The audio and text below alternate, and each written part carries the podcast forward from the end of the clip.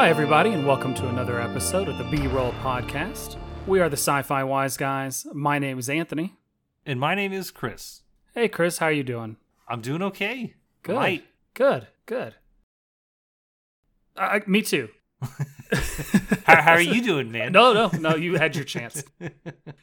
on the B Roll Podcast, we review and break down and riff on science fiction and science fiction adjacent television shows, movies, short films, miniseries, what have you. Today's a Thursday, so we'll be doing something besides a movie. Actually, it's doing something um, we've never done before, or I guess a, a type of media we've never done before. So, what uh, what did we watch, Chris? We watched the. I don't know if I want to call it a YouTube original, but uh, Well, I'm sure it's hosted elsewhere. He he does have it up for download, I think. So, of a fan film that we watched it on YouTube is what I mean. But Star Trek: First Frontier. yeah, It released was uh, for Star Trek Day just a few weeks ago. Yes. This is directed by Kenneth Smith, who, as far as I'm aware, is his only credit other than something called Crazy to Crazy, but it hasn't been released yet. Yeah, and he's just a producer on that. It looks like just a Yeah. producer. He's Yeah, not well- the director, is what I yeah, mean. uh, he's he on this particular thing. He is the director. He's an actor, a writer, a costume designer, and the editor. So Yeah, yeah. He got to play probably the best role. If I had a role in a one-off Star Trek episode, that is the role I would want. are you sure? Transporter room operator. Absolutely. Fantastic. I'm out. Something goes wrong. It's your fault, man. exactly. Exactly. It's such an important position. Such an important position. It launched Chief O'Brien's entire career. I, Anyways, I don't think it did, but sure. no, I don't think it did either. no, so this is our first kind of fan film. Now, typically, we do uh, our our shtick is straight to stream. So this falls underneath it is straight to stream. There's no other way to release a fan fan film. You can't show it in the theaters, and I wouldn't want to show this one in the theaters, regardless. Uh, what did you think of the movie, Chris? um, Or I'm sorry, I do you want to blurb me? can you find a blurb? Uh, yeah, there, it's on IMDb, my friend. Aha, the story of the initial launch of the starship USS Enterprise in 2245 under the command of Robert, Captain Robert April, with his wife, Commander Sarah April. Commander, Commander. Yeah, The- Which one did I say? you said Commanda. Oh, I don't know. sorry. Is that like Amanda but different? Sorry, man, that's my that's my speech. What do you want? No, I want you to change it. I, Yeah, I- so that's uh, a I'm sick very- and tired of you saying robot, but you still do it. How dare you? First of all, second of all, no, no. So we get a we get the story of Captain Robert April and how he becomes captain of the Enterprise, the first captain of the Enterprise, which is something that what eh, Technically, he was the second one. technically he was the second one. He got beat out by a couple of days. Apparently was the first are- one to go on a five year mission. Yeah. These are canon characters. Did you know that? I did, Robert yes. April was Sarah April. I didn't find out until after the fact. So I looked up Robert April because he is uh, there's an Easter egg of him in Discovery. They have the computer. They're doing some sort of training program. I think I can't remember exactly, but they pull up, have the computer pull up the best or the most highly decorated starship captains in the history of the Federation. And Robert April is on the top of the list, so I ended up looking him up. So he was originally, I think, in the animated series. Uh, yes, I, he was. I think he was created originally in the animated series. depending on I guess different sources because I did read through his memory alpha after watching the movie today that Captain Pike was his first officer at some point, possibly, depending on the canon. Yeah, which is the animated series. I don't think is established canon.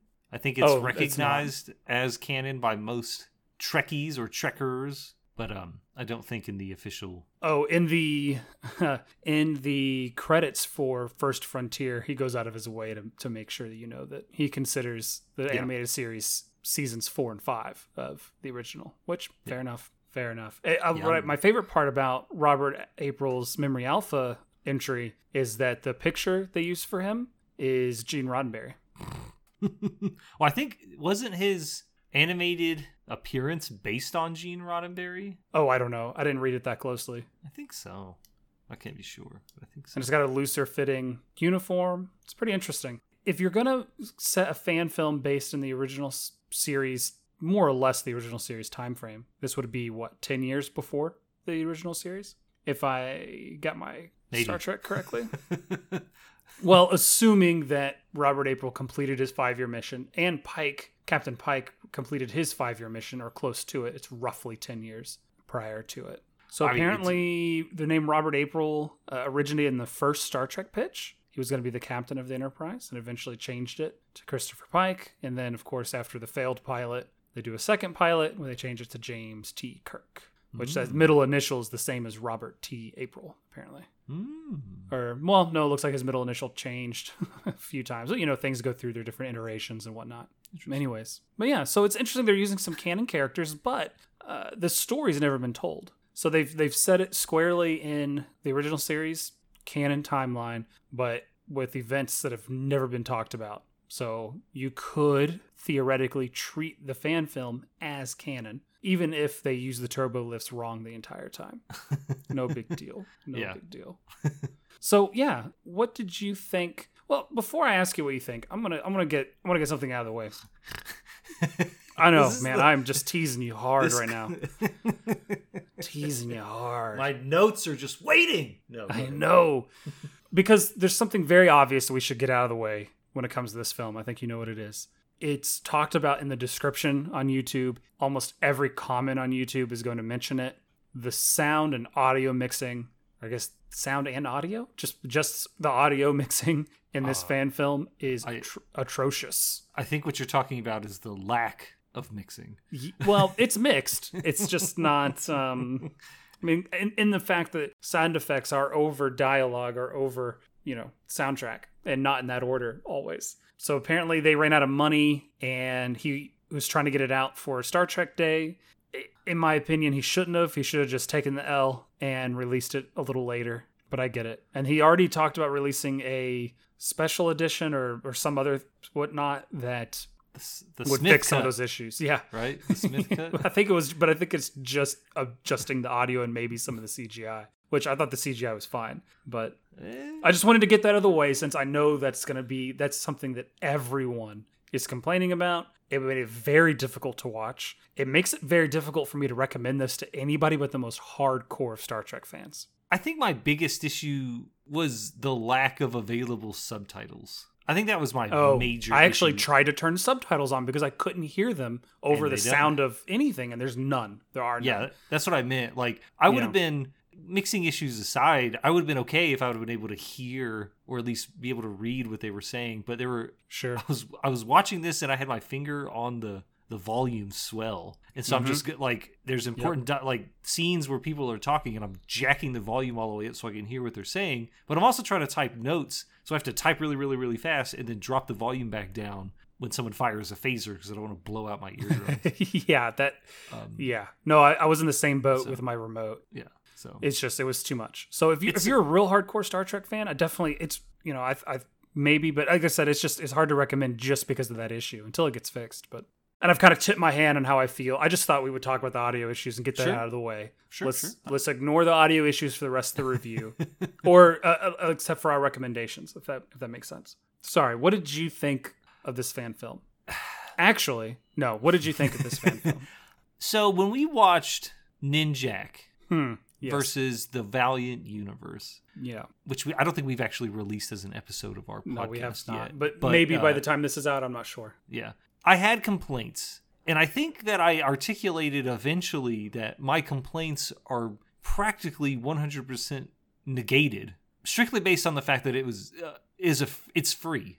And in the same vein, Hmm. I think a lot of my complaints about this movie, like I think some of the acting is not great. You said you didn't have a whole lot of complaints about the CG. I have I a lot of complaints about the CG. There's a part where Yeah. a shuttle is crab walking like it's it's flying via a strafe. I didn't need that. hmm. I must have missed that. There's I'm um, not sure. I, I think at the beginning there was this really intentionally bad stuttering of the Enterprise flying past the title sequence, and if it wasn't intentional, I've got to talk to somebody because it was really bad. It felt like they were trying to mimic the effects from the 60s. 100%. And there's there were some green screen moments that you know they're green screen. Sure. what are you gonna They're do? green screen. Yeah. Uh, but that not only is it free, it's also a fan, like it's a not Yeah. professionally made deliberately, that's- right? So it's hard to, yeah. that's what I mean. Like all of Hmm. my complaints are in a vacuum meaningless because this is free. There are Sure. some I don't want to say big name actors, but there are some people who have done some stuff that were in this Yeah. movie. Most famously, Barry Corbin. I don't know if you recognized him. Yeah. Uh, Captain April's father. Yeah, He's yeah, been yeah. Kind of out of nowhere, really. He's been in a bunch of stuff. uh, I, I didn't recognize him from Critters 2, but I remember that he was in Critters 2. Sure. That's where you want to remember him from. no, no, he he's just, he has been in a bunch of things. Like if you look at his IMDb page, he has been in a lot of stuff. I think going back to 1976 No, I don't doubt it. and he's old. So, like, think of how many other things he could have been. He was also Uncle Bob in Urban Cowboy, which is probably what he's most famous for. I don't know if you've ever seen Urban Cowboy with Johnny T in it. I don't. That doesn't sound familiar. Oh, it it's worth a watch because it's so ridiculous.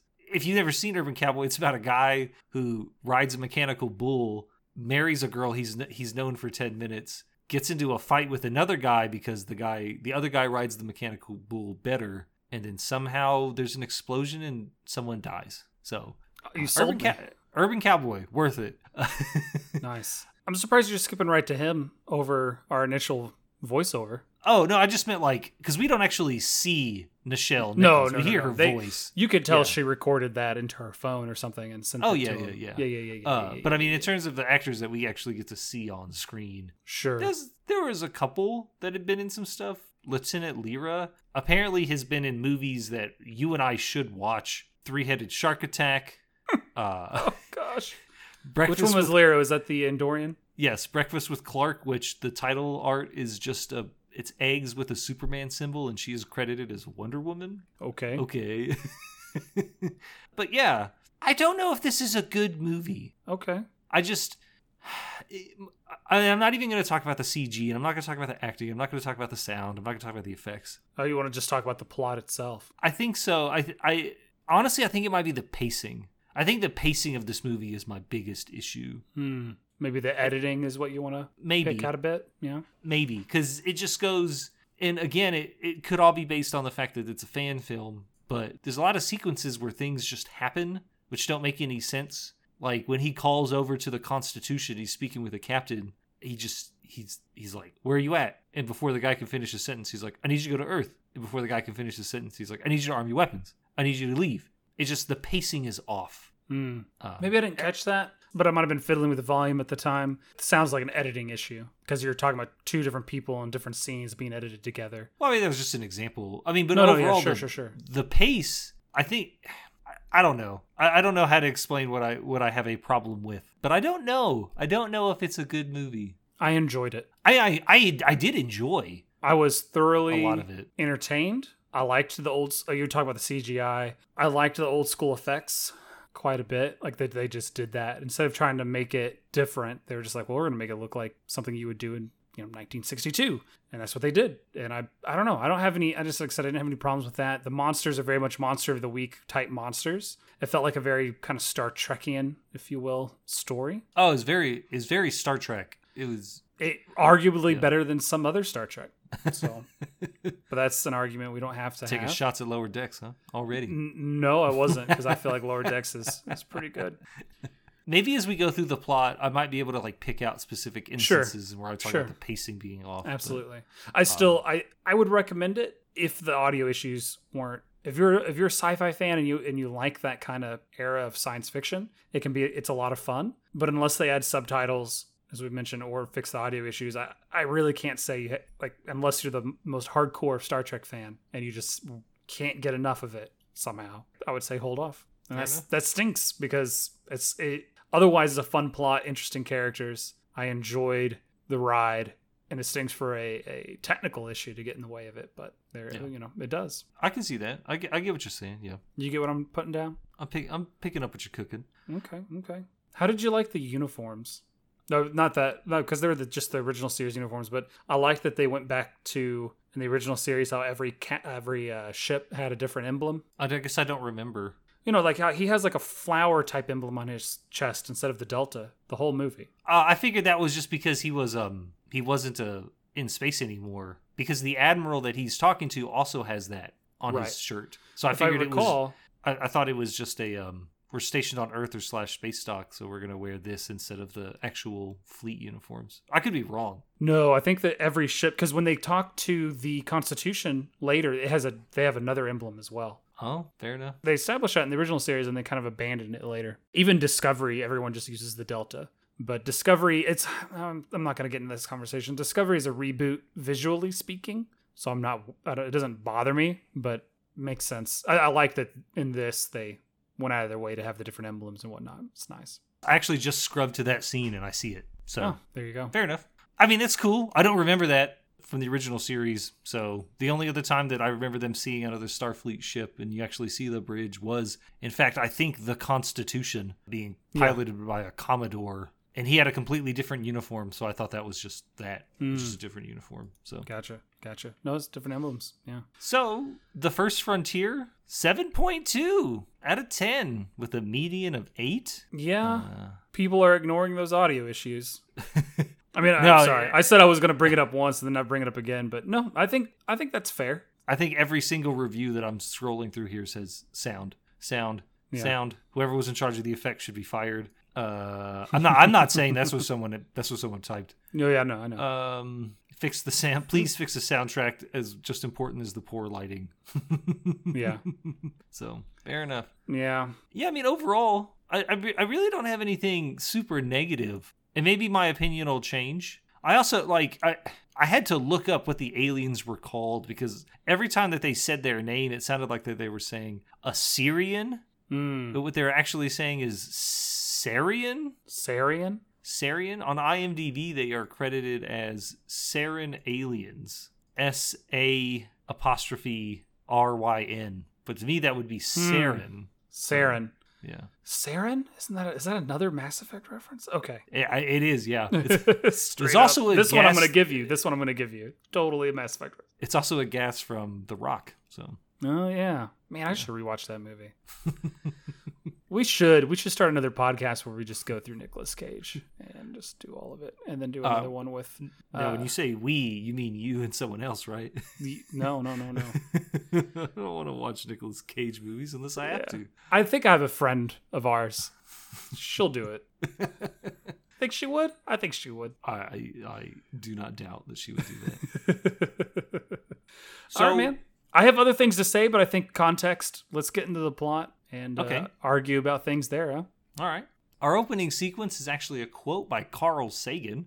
Yeah. I'm not going to read it, but Oh, anyone can read it if they want. you should read it. Uh, n- no, uh, Carl Sagan. He's real cool. If you don't know who Carl Sagan is, I'm sad for you, but probably one of the most important space scientists the past hundred years. So Just a great science educator. yes, and and this is what I'm talking about. Like at the beginning, there was like the Enterprise flying, the Enterprise flying around, but it like stutters, and I Mm, I think it had to be intentional because it was a real problem. yeah. We get the Wrath of Khan music, which is cool because that's the best Star Trek music. Um, Ooh. and then Okay. and then we get our opening title sequence with Nichelle Nichols, uh, also known as Uhura. Uhuru? Uhura? you had it right the first time. Uhura? Yeah, sure. Okay. Talking about space.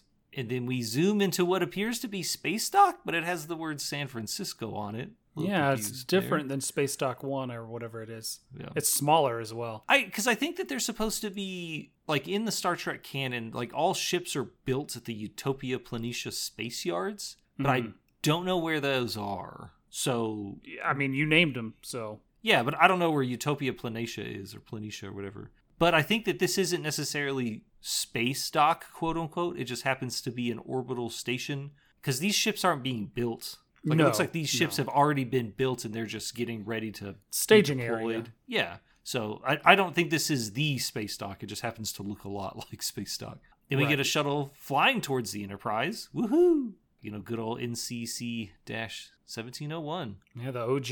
I mean, if you ignore all the others. we get the shot of the back of some dude's head.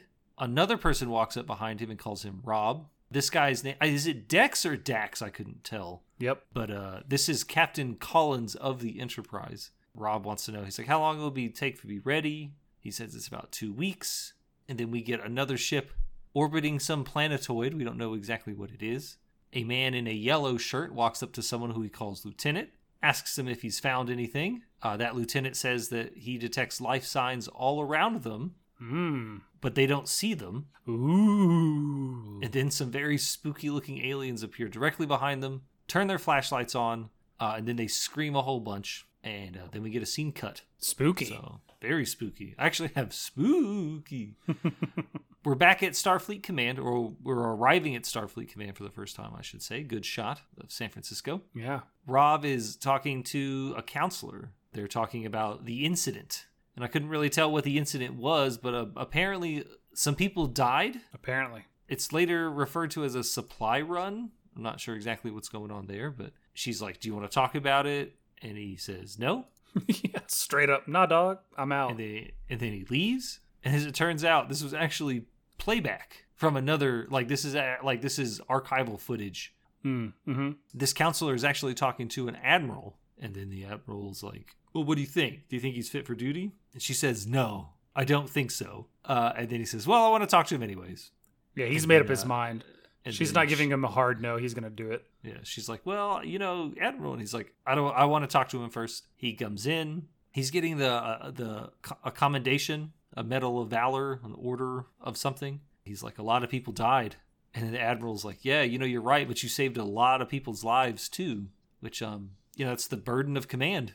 The Yeah, admiral wants to that's the thing. assign Robert to the Enterprise, Ooh. and I think uh, Rob essentially just says out loud, "He's like, I don't have it in me. I'm not ready to be a captain. I don't think I could handle it." Yeah. And then the admiral says, "Well, let me give you some classified information." He shows them, or he shows him, some archival footage of what appears to be a dead human, maybe a human female. He says they were eaten alive from the inside out, and that there's a symbol on the floor in blood. Mm. He's like, "What's that?" And he's like, "Well, we don't know what it is, but the Vulcans say it's from the Saren. And what does it mean?" And he says, um, "What was it? Destroy everything, kill yeah. everything, Almost die or something. yeah, I almost die, yeah." I mean, come on, man. Something super generic and uh, Super evil. evil. um, Ooh, they're evil. The Vulcans believe that these things destroy for the sake of destroying. And so the Admiral asks him again. He says, Captain Robert April, I want you to command the Enterprise. I want you to go out there. I want you to find out what's going on. I want you to get back. He says, No. Straight up. Respectfully declines. Yeah. And then we scene change to him sitting alone, drinking by a fire. He's getting some flashbacks of what I think is Arlington National Cemetery, I'm guessing. Yeah, that's what it looked like. and there's some people there they're grieving a woman walks in and she's like hey you know your sister's not going to be able to make it they can't you know she's unreachable i don't remember what he says but I don't think he says anything. yeah and, and then she uh she says you know you'll need to talk to me about starfleet at some point. and then he just gets up and says nope and then leaves Yep, he's out. yeah this guy doesn't do a whole lot of talking Well, We're back. not yet. we're back at the uh Can I say sorry? sure yeah Talk to your significant others. That's all. yes This yeah P- PSA uh, from the sci-fi wise guys. look If you don't want to talk to them, don't be surprised when they pack their bags and go on a five-year mission across the Alpha and Beta Quadrant. Here's the deal to everyone out there with an SO. If you're in a codependent relationship, uh, we've discussed hate, this I hate before. that you say codependent, but That's what it's called. You need to pay attention to your significant other's feelings. And one of the ways to do that is to speak with them. Even if you have to do it in the presence of another person, like a like a professional, a licensed professional counselor, Mhm. everyone could use therapy. So if you can't talk to your significant other without a therapist, maybe you can do it with a therapist. But we're back at the poor man's space dock. yeah, The admiral rolls up.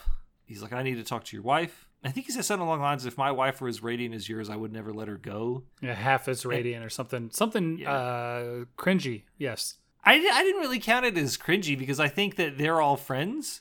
So yeah, but it doesn't. I- we don't quite know. I just she's Well- a chief. She's about to become a chief medical officer on a starship in the United Federation of Planets, and the best he can compliment her is that she's radiant. well, I mean, was he No. going to say, look, man, if my wife is half as hot as yours, Well, that's what he said, just more No. sophisticated. she's just glowing. Yeah, And so what, which what's, is what you what's- say to pregnant. What? Never mind. maybe, yeah. What's funny in hindsight is whenever he says, I would never let her go, Mm. Robert just kind of chuckles and he like keeps sipping on whatever he's drinking. But in retrospect, it's clear that the admiral doesn't know that Robert doesn't know that his wife's gonna Yeah, I be don't the even chief think about medical that. officer on the Enterprise. Yeah.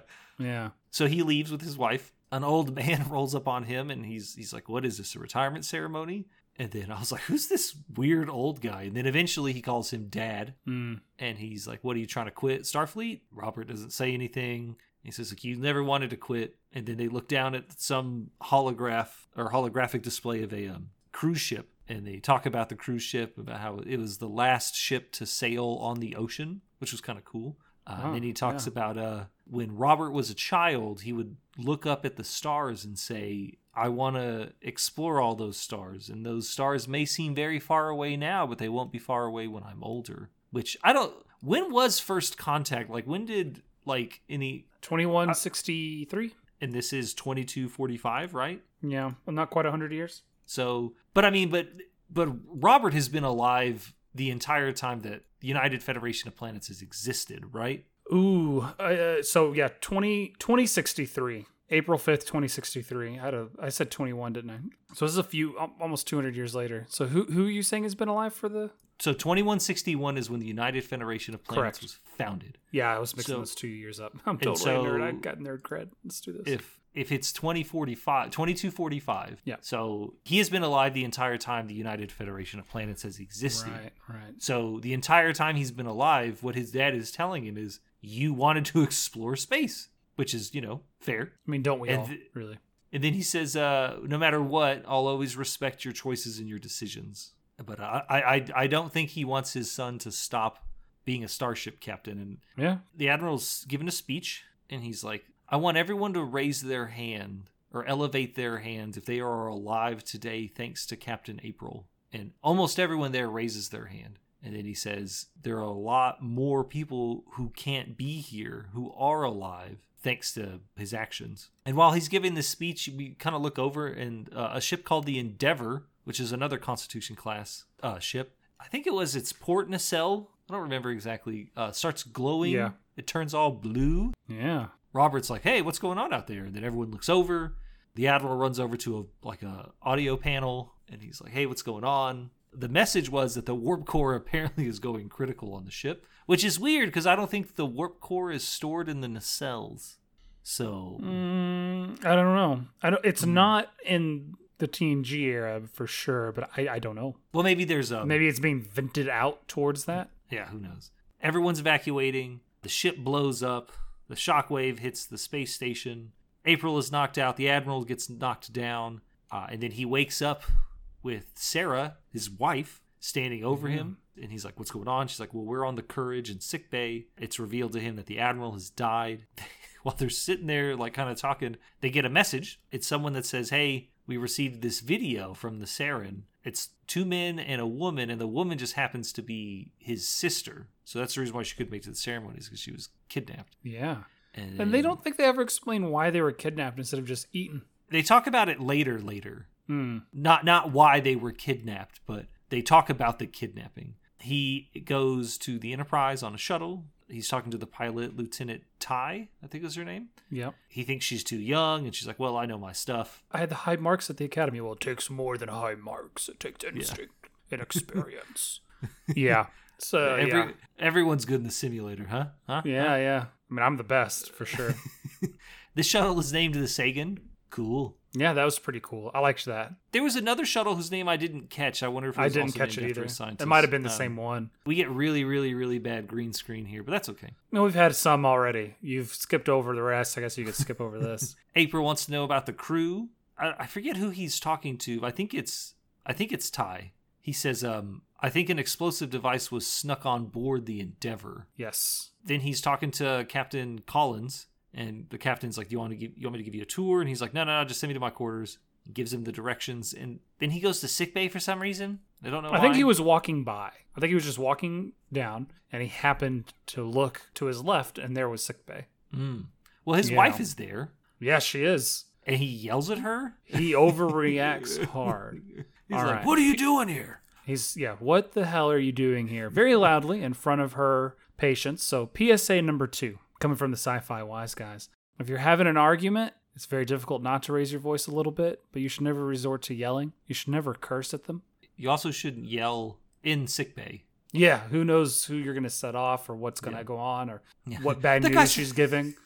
That guy said I was gonna die. Um, oh, that sequence was fantastic. They go to his quarters and he's like, Whoa, whoa, whoa, why would you accept a commission without telling me? And she's like, Bro, I tried to tell you. I've been trying to tell you for weeks. But every time I try to talk to you, you wouldn't respond to me. Mm. They have a pretty interesting argument. It's clearly obvious that Robert's experiencing some kind of trauma. It's Yes. obvious. Yeah, Like, he's got some sort of PTSD or, Yeah. or something. Yeah. he even says out loud like is this what he's like i'm broken is that what you wanted to hear i'm broken which is i, I get where sarah is like look Mhm. man i've tried to communicate with you but if you if you won't communicate with me if you won't communicate with your counselors like my career is my career i'm gonna say it i think i think robert's being i think he's kind of a dick A little. She could have.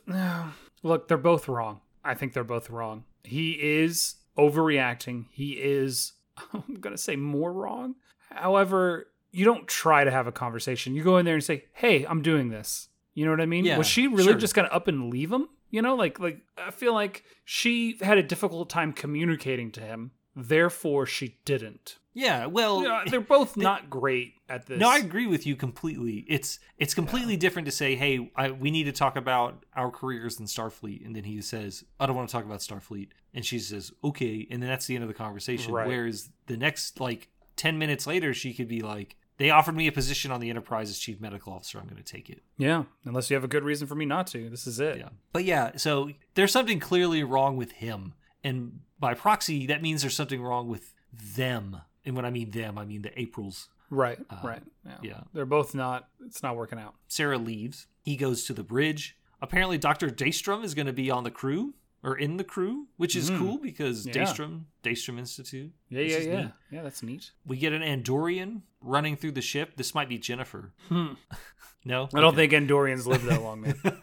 unfortunately. she's on a holocall with someone. Which I think this is brand new technology. Unless it was done in Discovery, I don't remember ever seeing it in TOS or Enterprise. But There's there's holograms in Discovery in season one, and there's a plot point where the holographic communicators on the Enterprise, the 1701, cause like a cascade of technical failures, and so Hmm. Captain Pike has them removed. fair enough. So that was their whole like.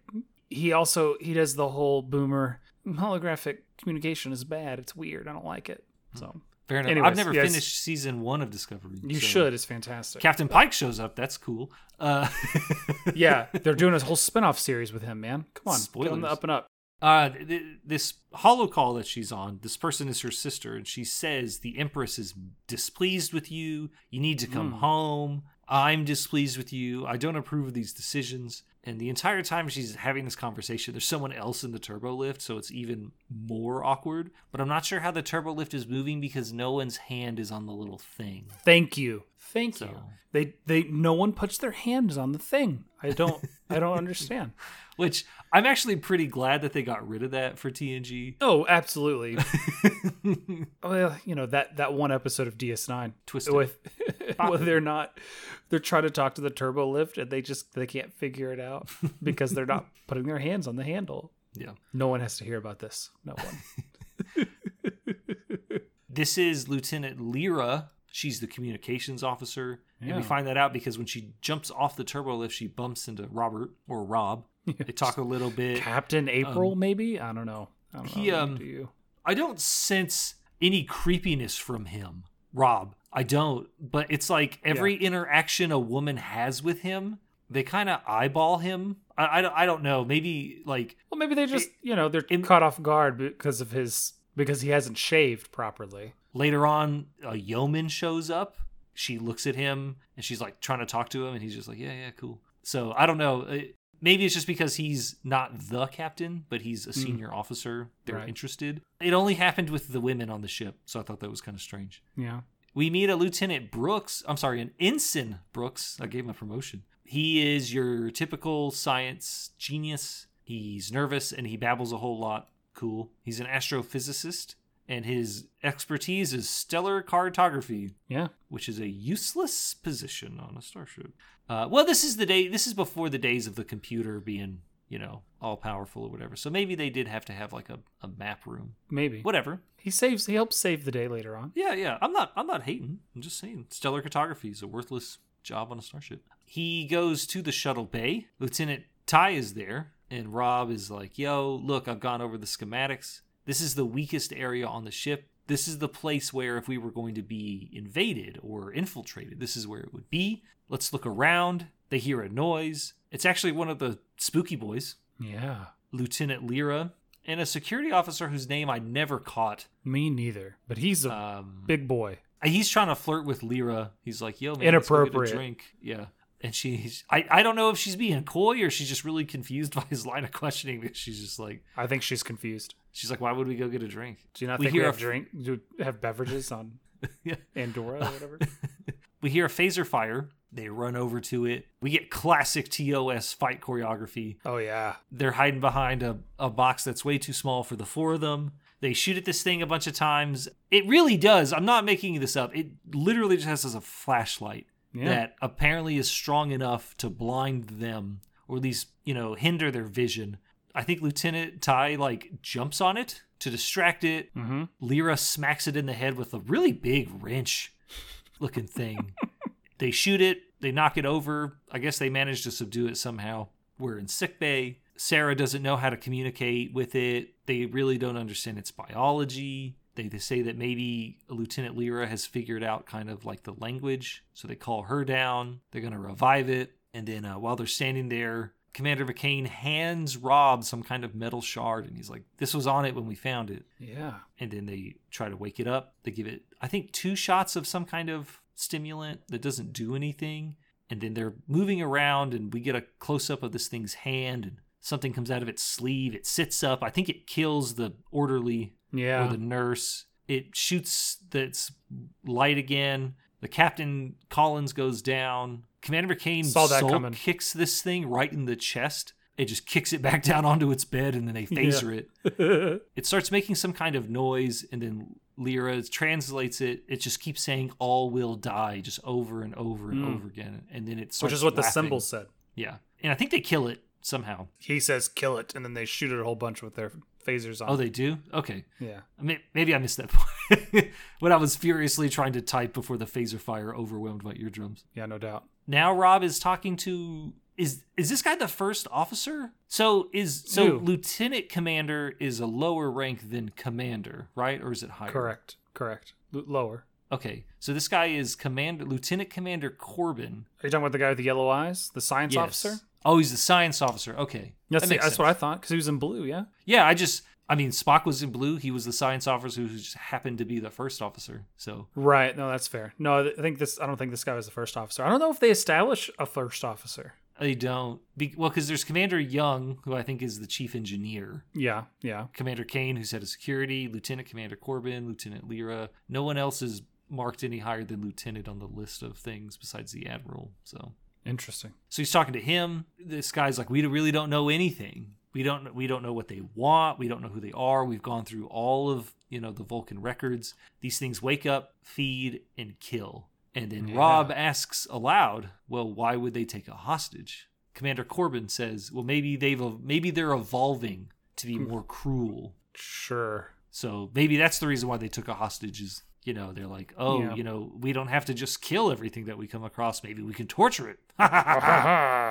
Um, we see some people scanning in the nacelle, which and they're wearing like the hazmat suits, which I don't think are necessary in the nacelle, but I don't know because that's not like a populated area, right? Because that's where all the that's where like the plasma buildup is. I don't know. I Hmm. really don't because it changes Yeah, so often. yeah. I think there's an episode in which they like. I think in Generations, the captain of the Enterprise B suggests that they vent warp plasma from the nacelles to try to disrupt the Nexus. But then there's that episode of sounds right. TNG where Jean-Luc and that doctor that he's trying to date are like Hmm. in one of the nacelles, like playing music, and it vibrates throughout the entire ship. So Yeah. I'm not sure. Mm. Whatever. Well, you could vent it out. I think when he vents it, he vents it into space. So Yeah, yeah, yeah, yeah. Yeah, But. I mean, if, the, They if have you're venting plasma from the right? nacelle, like where is the plasma held or housed? I guess well, you in still have to be able to get down in there, right? So he, he's around. He's in the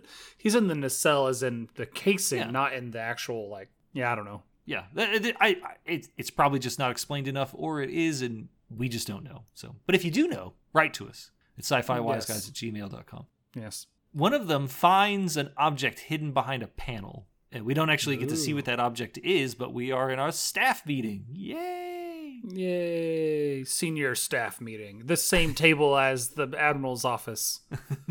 Whatever it was was collecting data. I think Dr. Daystrom is actually in this scene. Yeah, the guy just sitting directly to his left is Dr. Daystrom. So Cool. They're like, hey, we found this thing. It, it was collecting data. We don't know what data it was collecting, but it was collecting something, and we wouldn't have found we wouldn't have found it without Lyra determining the signal, you know, or cracking the code or whatnot. Rob asks Lyra to contact Starfleet and give them the signal so they can go make sure that none of these other devices are on any other ship. And then someone Yeah, comes in and hands Corbin like a this is like a, a PADD one, right? Uh, Yeah.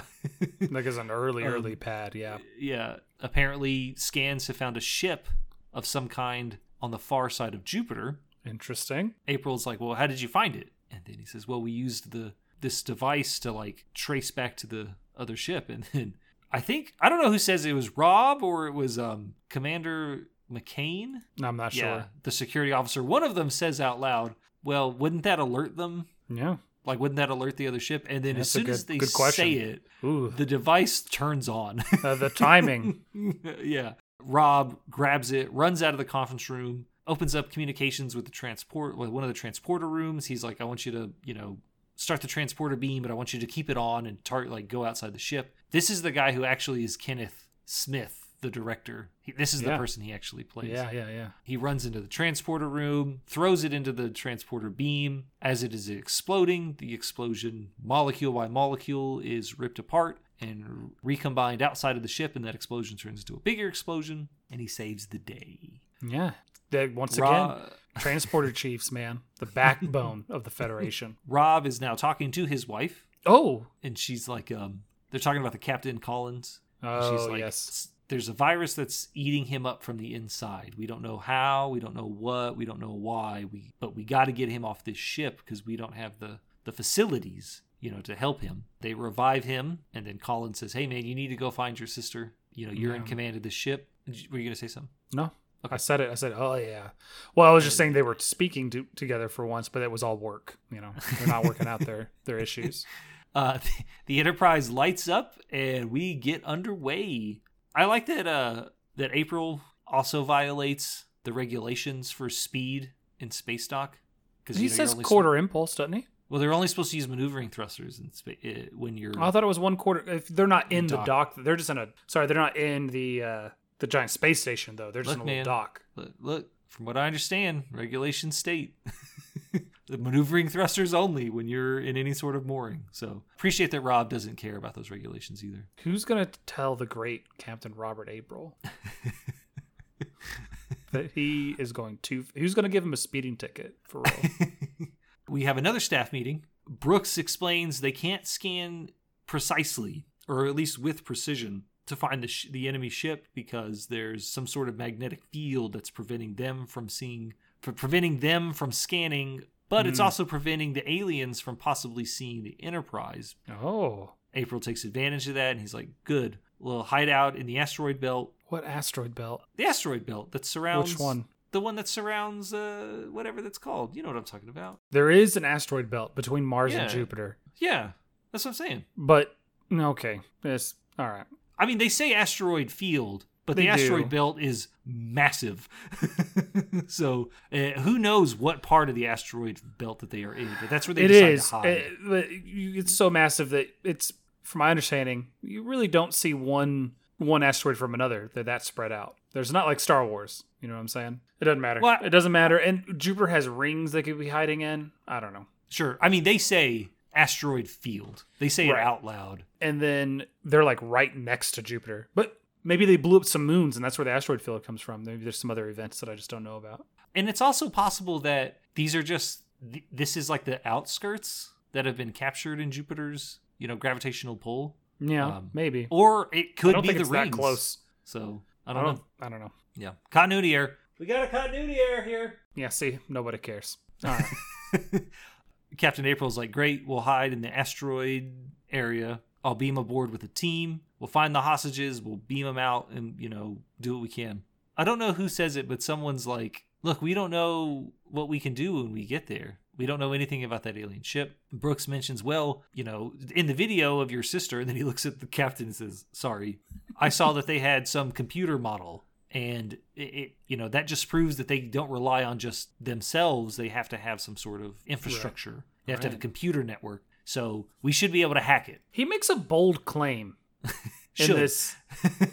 well, because he says that all computers, no matter what language they're in, come down to a binary system, on or off. Is this true? yes. Like even in some ancient alien race, the the base assembly or whatever code is gonna be yes no binary. So the theory is that since all computers are based off numbers, like that the only way that you could have computational prowess is you have to have the most basic system which is something saying on or something saying off. Hmm. so i think that's fairly accurate. Now i don't know enough about space and aliens. We know nothing about aliens. and uh and future technology. But the theory is sound. He does say should Does he? Okay. in All his right, defense no. he says should okay, I'll allow it. I was just like, hmm, you know nothing about these aliens, but you assume their computers work with ones and zeros. Well, because I think he he mentions the specific console model. It looks, And he when- says it's not and- that, but it looks like it. yeah, and then when Robert gets to it, it looks exactly like a panel on the Enterprise. So who knows? Yeah, all right. Robert goes to meet with Sarah. She's like, "I want to come," and he says, "No, but I do love you though." Uh, Aw, look at him expressing feelings finally. and then leaves. Yeah, and then he's like, mm, deuces. Yeah, I'm out, girl. Bye, Mister Young. Ooh, uh, well, I say Mister because that's you know not the benefit of being a captain. It's the privilege of being a captain. You get to call mis- people Mister. Commander Young says, "I can't transport all three of you at the same time." Rob goes first. He beams aboard. He can't communicate back to the ship. He starts moving around, checking his corners. We come back to the Enterprise. Yo- uh, Commander Young can't transport anyone else, so Commander Mm. McCain grabs Lieutenant Ty and says, "Come with me." Commander who? Commander McCain, the security officer. McCain. Okay, yeah, that's Yeah. right. That's right. They're going to shuttle over there. They take off, and uh, I don't know, like we don't know if it's a it or not, but we actually get to see the outside of this ship. It's more of a rock. Yeah, Which- it's like an asteroid that they've hollowed out and turned into an interstellar ship. Yeah, but who like maybe they maybe this has been captured. Who knows? Um, but Rob does in fact find a computer. yeah. He plugs a thing into it. Some aliens kind of like walk around. They don't see him. The shuttle enters this massive shuttle bay. And this is this is part of the pacing issue that I have because and I don't know how fast this is happening like in real time like in the movie, Sure. but he's standing there and then 10 seconds after the shuttle was entering the shuttle bay, Lieutenant Ty is like right or uh, Lieutenant Lear is right behind him. And then they find the hostages. They start evacuating. They're planning charges. They get ambushed. Some people are dying. Lieutenant Ty or Lieutenant Ty shows up. She wasn't there. Apparently, she was the pilot of the shuttle. The security guy gets hurt. He shoots somebody with a phaser. I'm really confused. She was the one who piloted the shuttle. They get in the shuttle and they leave. The ships go after them and they detonate the charges. Yes. And it happens at that speed. I'm not exaggerating. Uh, it's, yeah, it's not too bad. It's a pretty fast pace. Did you get the bit where Commander McCain crushed the alien skull in with his bare hands? yeah. And then he Yeah. got shot in the back. he- yeah, but that's what you, Yeah. I mean, you did squeeze his friend's head until it popped. So yeah. No, it was impressive for sure. Well, he, he gets shot. I think he lives though, right? He just Yeah, yeah, no, he lives. He just gets shot. They're still being chased by the enemy shuttles or the tinier ships. And I have here that Lieutenant Ty must have she must know some maneuvers, which is more than just listfully drifting from left to right. No, she's she's bobbing and weaving. You know, Yeah, yeah. I'm I'm just making fun of Han Solo. as you should, as you should. They round a bunch of asteroids that kind of fly through the field. The Enterprise is like, "Yo, man, we can't get to you." And then I think it's Lieutenant Ty. She's like, "No, no, no, no, we'll come to you." And they round this big, big asteroid, and then the Enterprise is just sitting there, fires some photon torpedoes, blows these two shuttles out of the sky. They land. Uh, we're in sick bay, and her his sister is just looking at her hand. I think she's missing some fingers. Yeah, yeah. I actually thought this was going to be some kind of plot thing, like maybe they were going to turn into more of the Sarians or whatever. Ooh, that'd be interesting. But they didn't. No, so, they but, didn't. But they lingered really hard on this girl's hand for like s- multiple seconds. Yeah. Robert talks to her, then he talks to Sarah, and, and she's like, "I can't do anything for Captain Collins. This virus is mutating. We, I have to get him to a medical facility." Rob gets a call from the bridge. They've analyzed the data. The aliens are on, on their way to Earth, apparently with a weapon that can spread the virus to a vast number of people. Yeah. Unfortunate. They sh- they eventually shoot Australia, which you know we've already alienated all of Australia. So I guess if they all die from a virus, it's okay. Not we're gonna like- lose any fans over it. So Is this post occupation Australia? yeah. So um, Everything in my life is post occupation from now on. Thank you. they start heading towards Earth, and they can only go at warp one. Apparently, there's a problem with the ship. He's like, "How fast can we get there?" And he says, "Warp one." He's like, "Oh, it's not fast enough." So they call. Rob calls another ship. It's the Constitution, and uh, we get another one of those um, Yeah, you've described this back and forth already. Talarians. Yeah, Talarian. Yeah, Decent makeup. It's all right. yeah. I thought I recognized this guy. I was surprised with with the few aliens we got. We didn't get a Vulcan. Oh yeah, no, this is where I recognize him. Drunk, disorderly man from Shaft. No, Hmm. I I recognize him from something. I just don't know what it was. Because when I was looking at him, I was like, man, I know this guy's face. Yeah, Whatever. I don't know. He looked like any other Tellarite to me. I can't tell them apart. they all look the same. Um, oh no. and uh, he's like, "Yo, you need to get to Earth, maximum warp. There's a ship that's heading there. You need to blow it up." And they're like, "Cool." Commander Young is talking to Brooks, and apparently the issue is on the out. Like, there's a panel on the outside of the ship that's restricting them from reaching higher warp speeds, but they can't get to it because they're currently in warp. Right. Brooks is like, well, if we exit the ship with a warp bubble around, like if we do like another warp bubble, or we center the warp bubble on you, Something. I didn't quite might ca- be catch, able to do I didn't it. catch the techno babble amongst everything Sure. else, but they're gonna make Sure. the warp bubble bigger. Maybe I don't know. yeah, For several So- minutes. Yeah. Rob then goes and talks to Sarah, and he's like, Look, this is what's going on. These are the circumstances. They have a device that will transmit the virus to hundreds and thousands of people. We need an inoculation. We need it now. How long do you think it will take? And then she says, I don't know. How long do we have? And he says, We have until we reach Earth. Yeah. I mean, straight up. Sarah's like, I can't do that. And she kind of panics a little bit, but Rob gets real close. And this is why I think he was. This is, this is probably the reason why the Admiral wanted him to be the captain of the ship because he gets in and he's like, You can do this. Yeah. This is what you do. This is what we all do. You know, we do the impossible. He kind of looks at her and she kind of stares at him for a second. She's like, Are you going to get out of here and captain the ship so I can do my job? he's like, All right. He's a he's pretty much he's a very natural leader. Which I, which I, we, we get very quickly Oh yeah. he realizes the secu- like he realizes the security issue before anyone else. He takes command. I mean, obviously he's he was a fleet like I guess he, they called him a fleet captain when he got on board. He I wasn't the captain of the ship, right? Right. But when that captain became incapacitated, he assumed command quickly, authoritatively, and effectively. he did. Hats off. he did to his- April. Yeah. He was worth his captaincy. Captain Jellin and the Constitution and some other ships arrive to engage the Sarian asteroid slash ship. Their weapons aren't particularly effective. They if they were, this would be a shorter movie. What a surprise. Commander Young gets suited and booted. He's going outside and he lifts up a panel and starts messing around. Apparently, he has like two minutes or so before his warp bubble protection is overridden. Ooh. A time limit on something somebody has to do. A little extra, the- little extra stakes. Before the radiation kills him, Yeah. he finishes it and goes inside, and they hit warp factor six. Ooh. They arrive at Earth the moment the alien ship starts firing something at Australia. They hit they still Australia. can't penetrate its shields. I guess Australia went down under.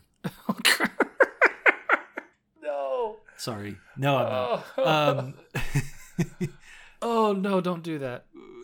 they get there's the classic thing where this and this happens in every Star Trek movie. It happens in every Star Trek show where they can't penetrate the enemy's shields, but Hmm. they there's a workaround which is at the moment they have to fire their little green virus laser they have to they have to trans they have to commit all of the energy on board their asteroid ship into the weapon virus laser. so it lowers the shields so rob is like power down the ship and make it look like we're out of commission lieutenant ty is like what are you talking about he's like if they hit us again can you power down the ship and make it look like we're out of commission? And she's like, we can take one hit, Yeah. which is how many they get.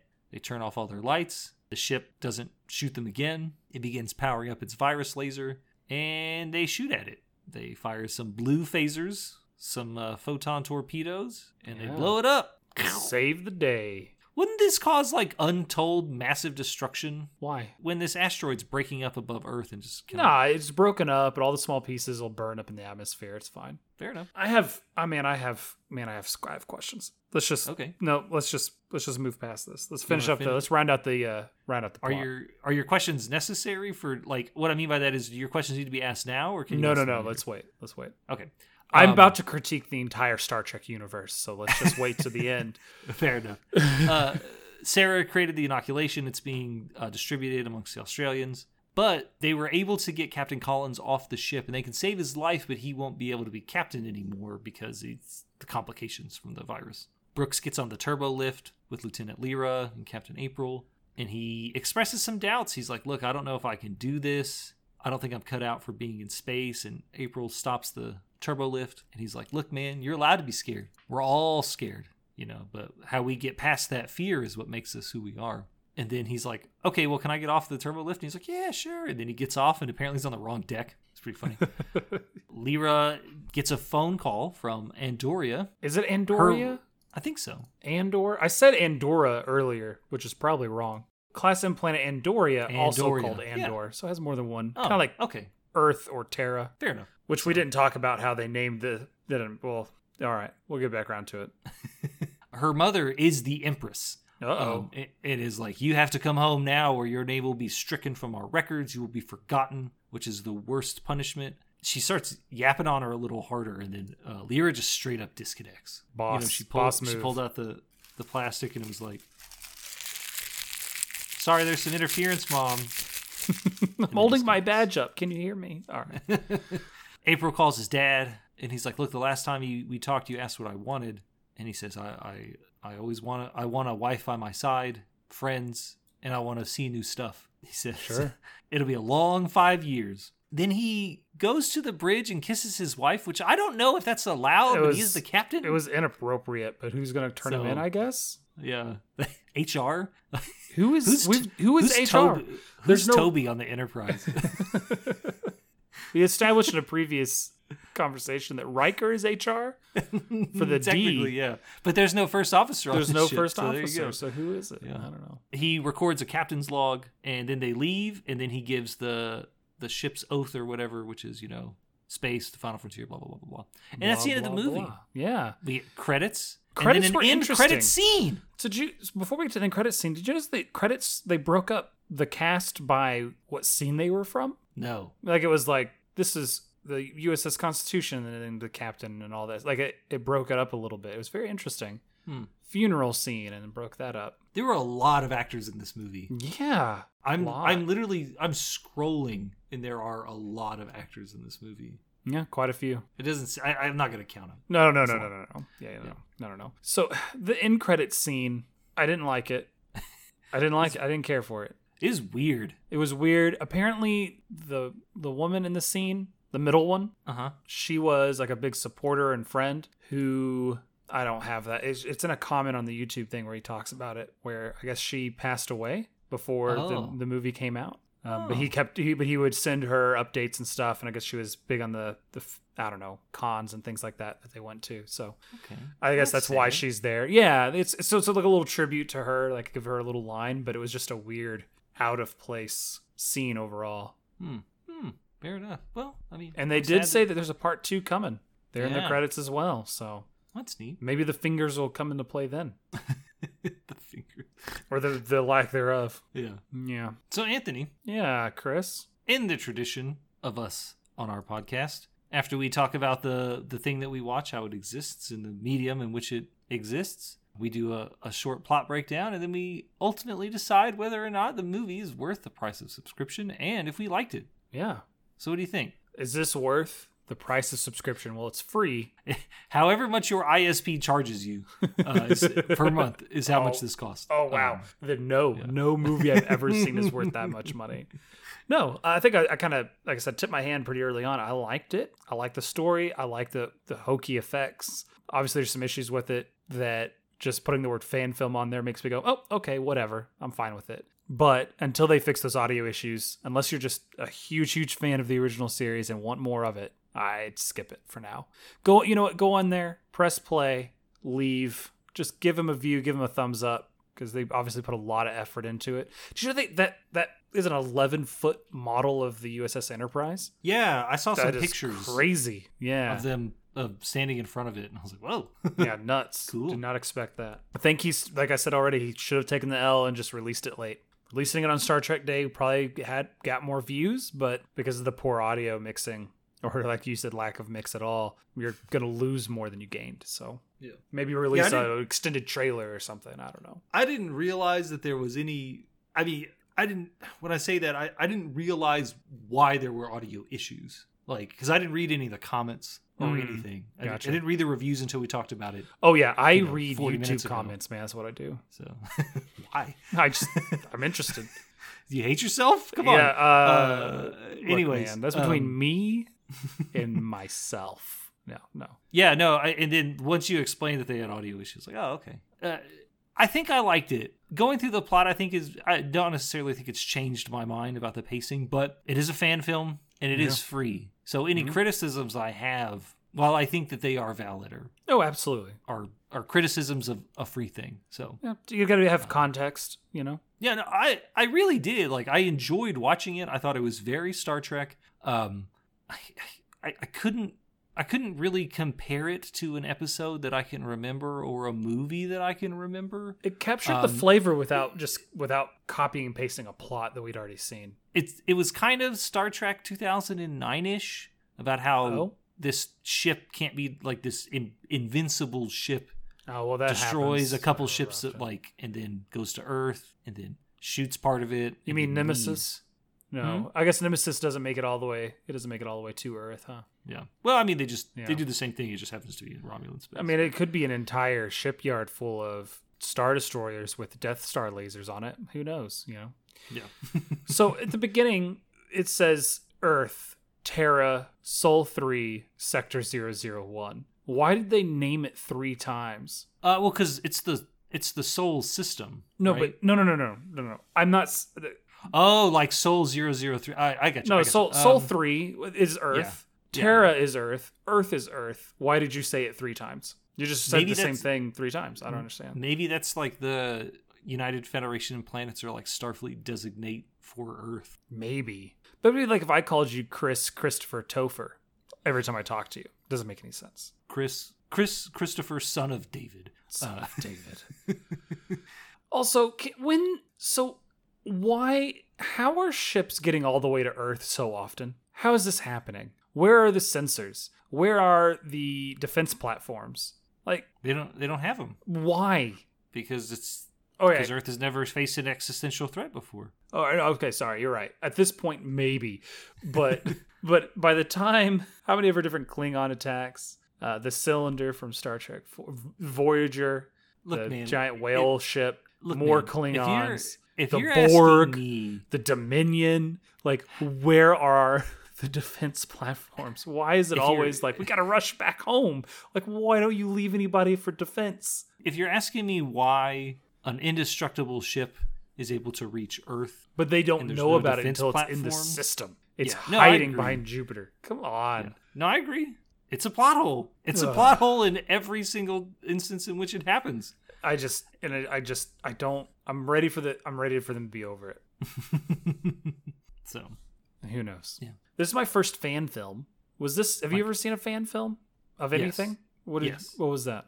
I watched a Star Wars fan film. Interesting. Well, so there's a couple that are on YouTube, uh, Yeah. and uh, there are a lot about Darth Revan from Knights of Oh. the Republic. Okay. And I saw one. I thought it was pretty neat. Sure. There is a. There are a lot of Star Trek films. Oh yeah, no, I I'm I'm looking at one on IMDb right now called Star Trek Horizon. Yeah, I watched the intro of that. Hour and 42 minutes. It uh the effects are great. Takes place in the uh, the Enterprise era. Mm. Um, there's Okay. there's another one called uh, what Hidden Frontier or something like that. That is like just them in front of green screens the entire time. So I'll be skipping it. I'm sorry, but yeah, there's a lot of them. Um, there's like a whole little group of people who that's that's what they do. And that's rad. Yeah, yeah, that's interesting. Oh, James Doohan voiced Captain April in the animated series. Oh, Interesting. All right. okay. Hold on, hold on, hold on. The wife, Sarah April, actor Tara Ochs, Oaks, O C H S, Sarah Ochs. She was in Selma. Oh. She was in Allegiant. Um. Okay. Man, I can't wait till they release that fourth movie, Shut up. Detergent. Detergent. Um, I love that joke. It's so stupid. Uh, that's about it. That's the only thing I recognized. Oh, I, I didn't recognize her at all. That's the only thing that I can really tell on her IMDb. gotcha. She's in a bunch of episodes of Nashville, The Resident. She was in Squidbillies. Cool. Fantastic. Fantastic. Yeah. Actually, I have a Squidbillies. I enjoy it. It's one I of don't my, really it's a it, guilty pleasure of mine because it is Yeah. dumb, but I enjoy it quite a bit. She, I think she also wrote, produced, and starred in something called Super Center. Uh, sure. It's a TV movie Sure. that's animated. That's I, I don't have any additional info other than that. Cool. Fair enough. All right, man. Anything you want to add? Nah, I think I said everything I need to say. I mean, hopefully, dude fixes the sound and re-releases this so I can watch it fully. Yeah, I can enjoy it a little bit more for sure. Oh man, so th- so Commander McCain, Paul Tel- Tefler, Telfer, Yeah. Telfer, he has been in a bunch of stuff. yeah, he He's has. been in D- Days of Our Lives, Agents of Shield, Once Upon a Time, Call of Duty, CSI, Cosmos, The Vampire Diaries. Man, this guy's been in a lot of stuff. Cool. He Yeah. also played Bear Grylls in a TV short called Bill Bear Grylls Facing Up. okay. I don't know what that's about. All right, we're in the weeds searching for content.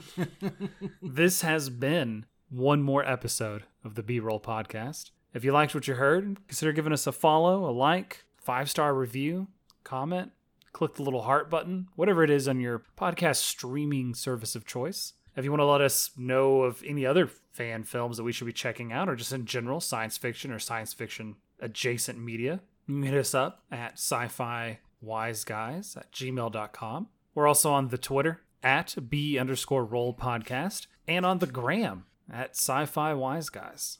If you don't know what any of those things are, you can find us on Facebook at the B roll podcast group and we'll gladly accept you there. If you really, really liked what you heard and you want to throw uh, some support our way, we do have a Patreon at patreon.com slash B underscore roll. Uh, we do release uh, little extended scenes or cut items there, anything that doesn't quite make it for whatever reason, as well as any of our just way too off topic conversations. And I know you're thinking that we include all of our off topic conversations in every podcast release, but that is not true. Not true. Fortunately, unfortunately, I don't know, but definitely not true. So we appreciate your support you, you throw us that way. Um, and if not, that's okay too. Just we appreciate you sharing us with your friends, and then sharing us with your enemies because they deserve it. Yes. Well, like Anthony said, you know, we appreciate the support. We appreciate everyone who's listened, listening, or will, or will listen.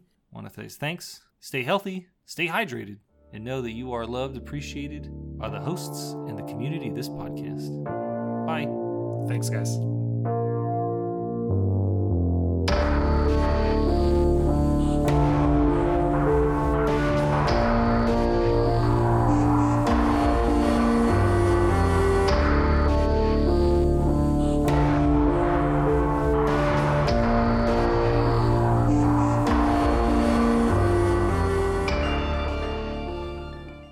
Actually had to delete some posts on the Facebook group today. They were about camera work. Oh yes, Yeah. the B roll podcast group. The B roll podcast is not about B roll. No. It is not. Uh, we are B roll. No, I don't know. It doesn't matter.